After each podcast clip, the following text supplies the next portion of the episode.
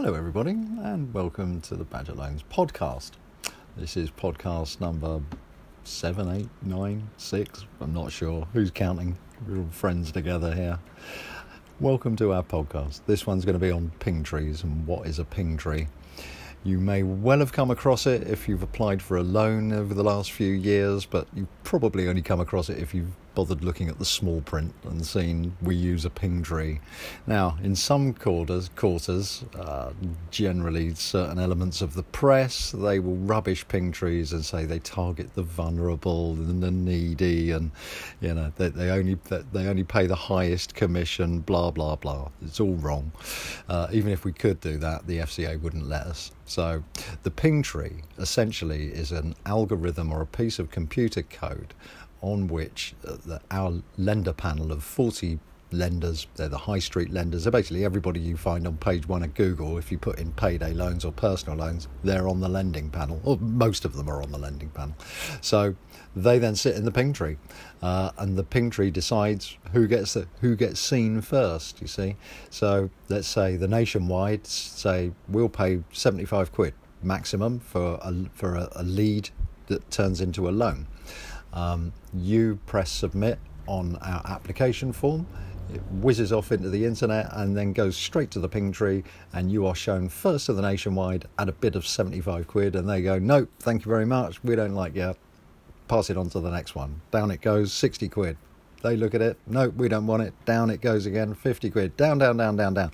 The average ping tree payment is somewhere between one and two pounds, and an awful lot of them are 15, 20p. Um, down and down it goes until someone goes, Yep, we'll have it. Now, it might be that the nationwide who are up the top at 75 quid are also in there at 50 because it could be that they think you're worth 50 or it could be they think you're worth a fiver. But they can appear four or five times or just once. It's entirely up to them. However, the point is the code, the algorithm, it holds them all together.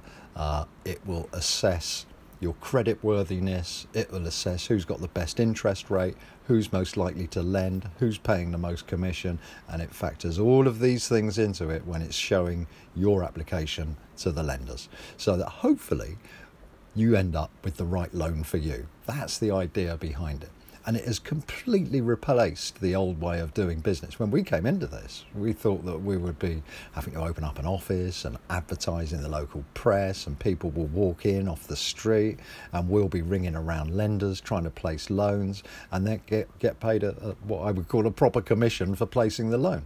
50 quid, 100 quid, whatever.